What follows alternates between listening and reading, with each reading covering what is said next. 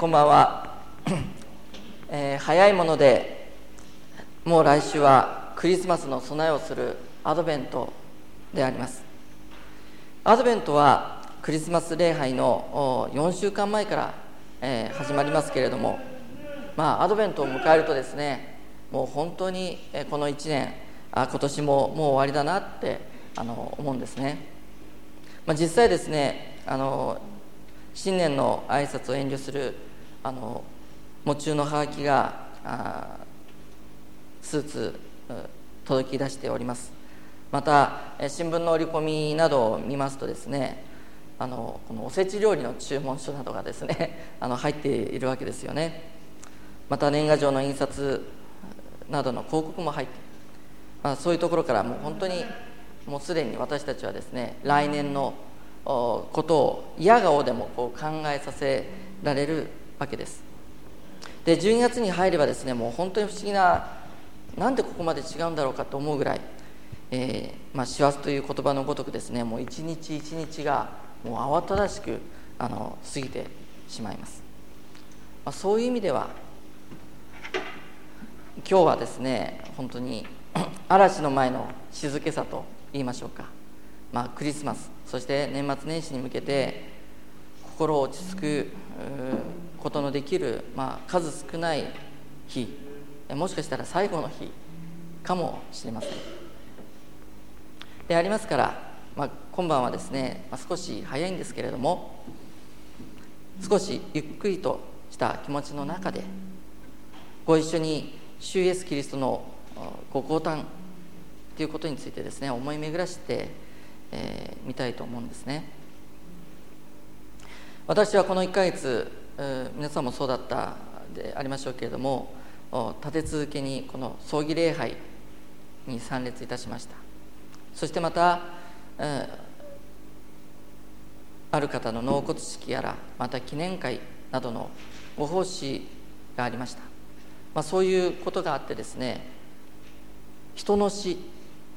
にこう向き合い考える時間が多くあったわけです。死は誰もが避けえない人間の運命、そして人間だけでなく自然の法則であります。私たちは自らの意思とは関係なくこの地上に生まれ、そして一生懸命生きて、そして与えられた命を終える。これは私たちの人生ですけれども、その中で生きることが脅かされずに、少しでも飢えることなく、不自由することなく、できれば楽に楽しく過ごしたいという、そういう思いから、私たちは日々、学生の皆さんであれば勉強し、社会人の人であればその会社の中で全力を尽くす、そして家では家事をこなす、そのようにですね、与えられた持ち場を精一杯生きるのであります。狩りという字はですね、獣偏に守ると書きますけれども、自然界において生きるということは、すなわち狩りをするということです。その狩りというのは、生きるということは、他のものからこの栄養を得て自分の命を守るということです。このような仕組みの中で私たちは生きていますけれども、この仕組みを私たちは弱肉強食の原理と呼んでいるわけです。すなわち弱いものが肉となり、強いものがそれを食べる、そういうことです。動物の世界ではですね、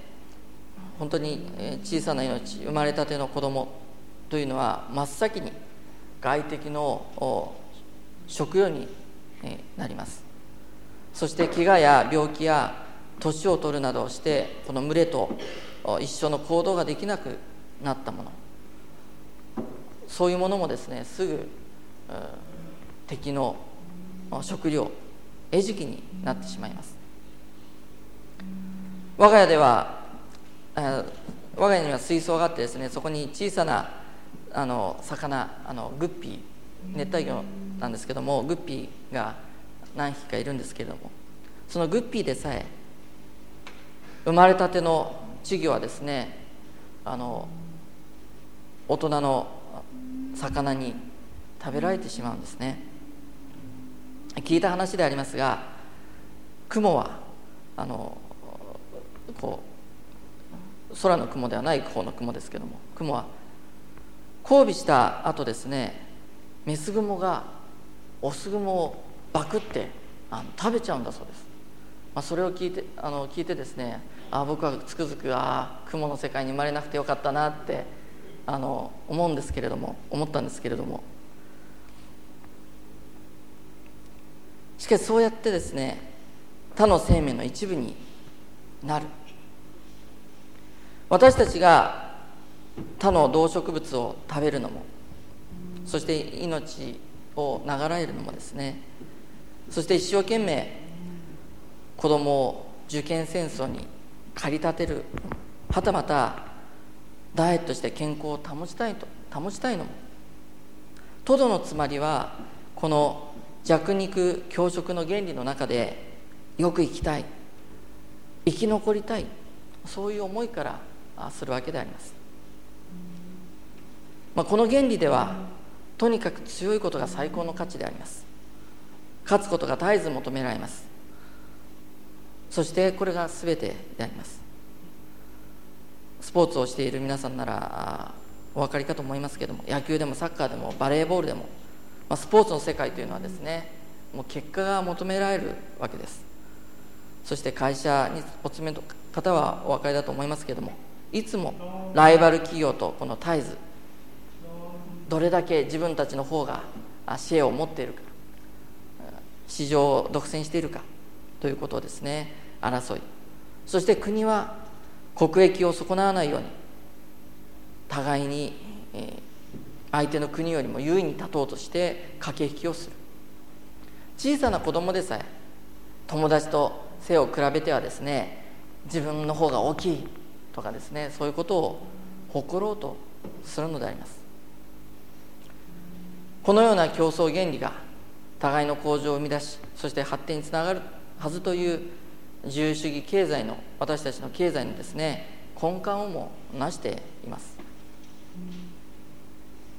しかしこの生き方で本当にいいんでしょうか。少し想像してほしいんですけれども、簡単なモデルを考えてみました。ちょっと想像していただきたいんです。2人の人がいて、その2人の人はこの食料の貧しい無人島にですね、この流れ着くんです。食料が乏しいですから、彼らはですね、生きるために互いに戦うんですね。そしてたまたま力の強かった方が相手を打ち負かし、そして最後の食料を得るわけです。相手の人は食料がありませんから、飢えて死んでしまう。しかし生き残った方も、人の方もですね、救助されることなく最後には死んでしまう、そういうことをちょっと想像してほしいんですね。で、ここで考えていただきたいのは、この2人は果たして天国に行くことができるのかということであります。弱肉強食の原理で言えば、彼らはその原理の中で最善を尽くすわけですから、罰せられることはないでありましょう。生きるために仕方がなかったんだという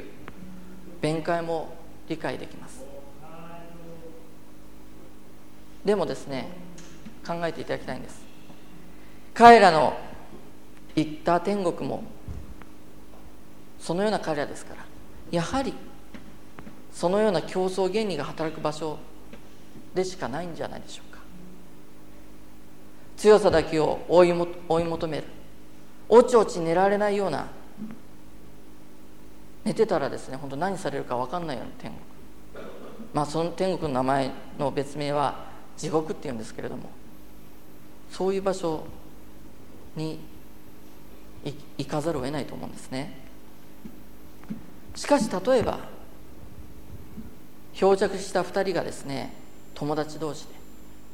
互いのこの少しの生存を願ってですね、その最後の食料を相手にお前が食べろよって言っても相手もいやお前が食べろよと言って渡して、結局両方食べることをせずにですね、2人とも息絶えたなら、この2人が行った天国にはやはり同じような人たち、お前が食べろよという互いを思いやる愛があふれた天国に行くんだと思うんですね。またもし親子がそのような状態に置かれたら、親は進んで子に食料を渡します。そして一縷の望みを持って自ら先に死ぬことを選ぶでありましょう。強い者が弱い者のために自らの命を差し出すということが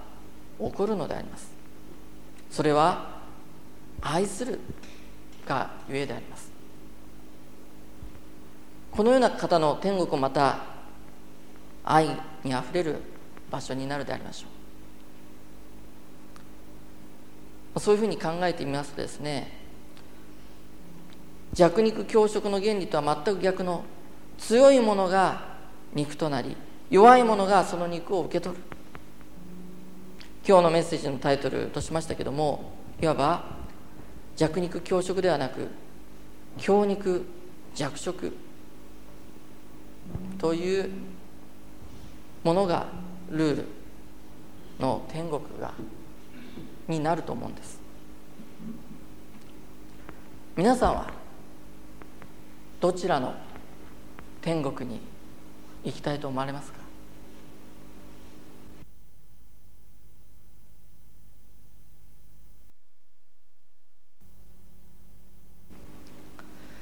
聖書は明らかに弱肉強食ではなく強肉弱食の原理を説いています。なぜならそのことをですね、主なる神様は主イエス・キリストを通して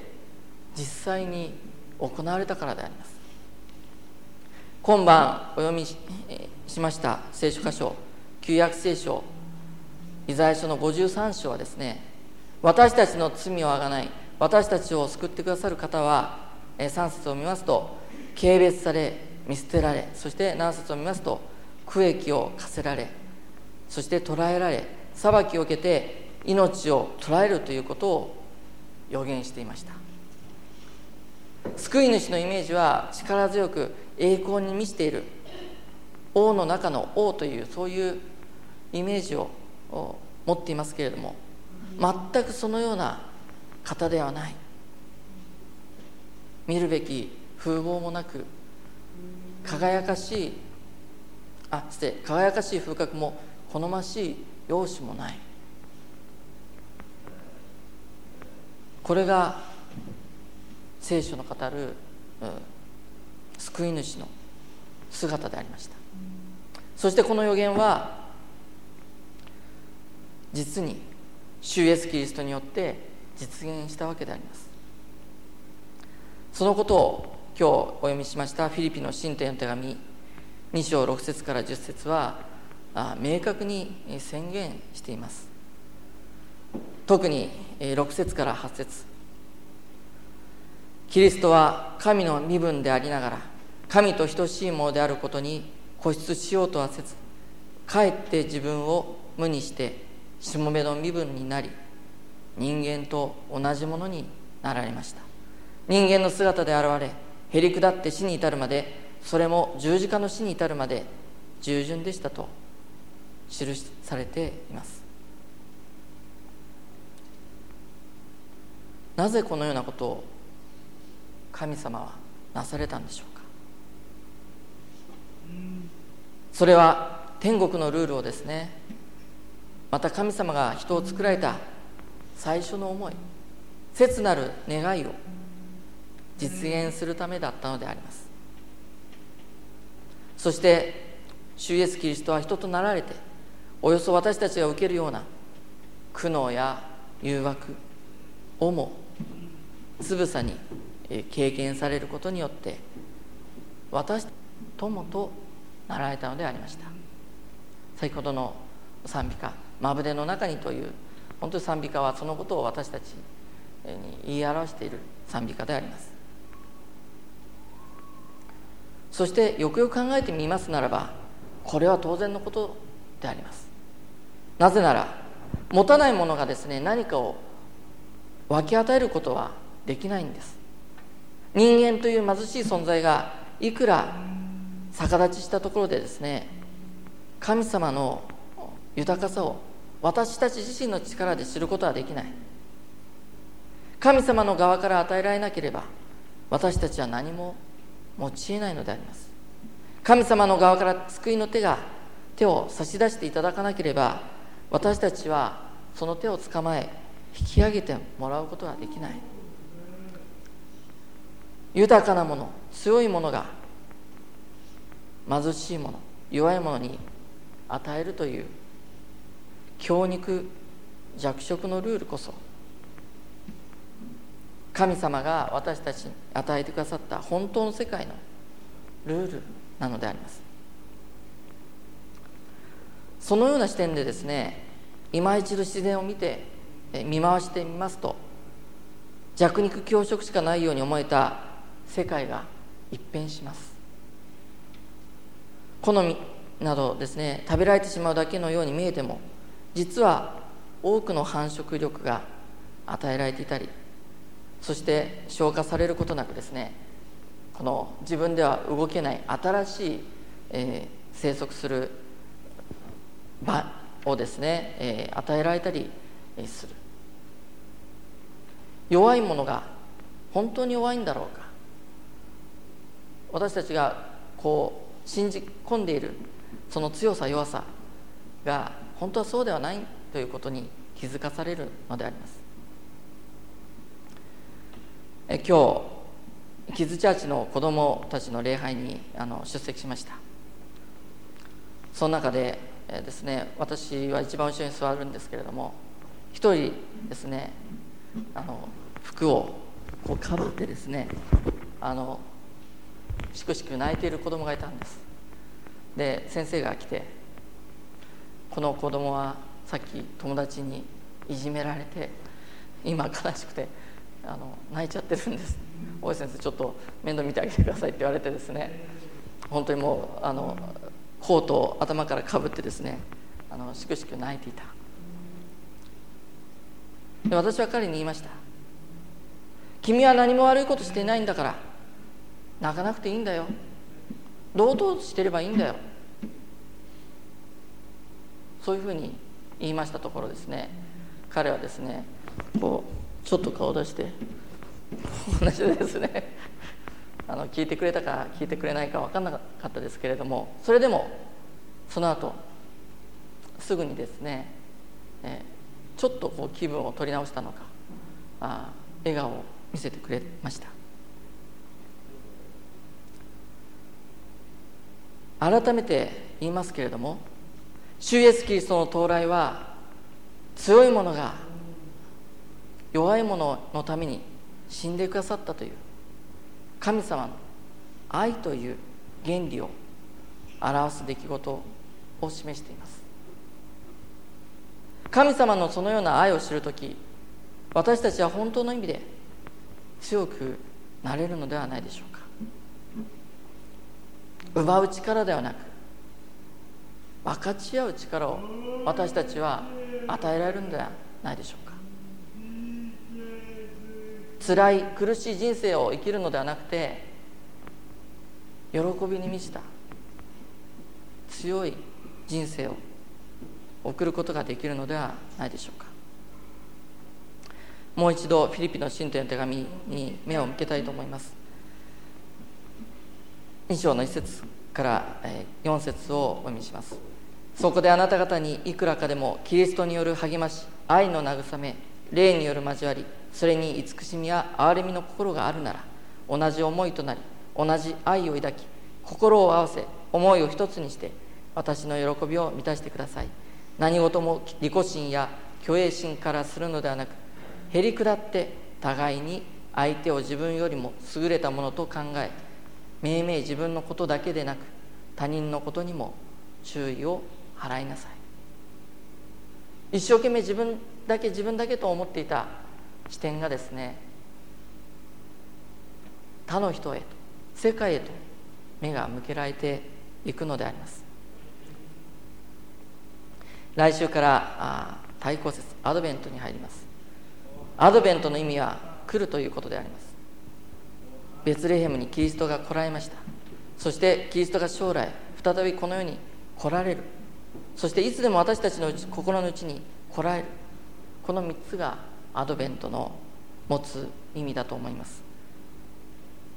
人間はそのような神様の独り子をお迎えするのに立派な施設を用意することはできず、小さな汚い会話桶しか用意できませんでした。これが人間の現実であります。しかしどうか主イエス様が弱肉強食ではなく強肉弱食のルールを原理を私たちに教えてくださいましたので、私たちもこのアドベントの時、この生き方に目を向けていきたいと思うのであります。私たちの人生が本当に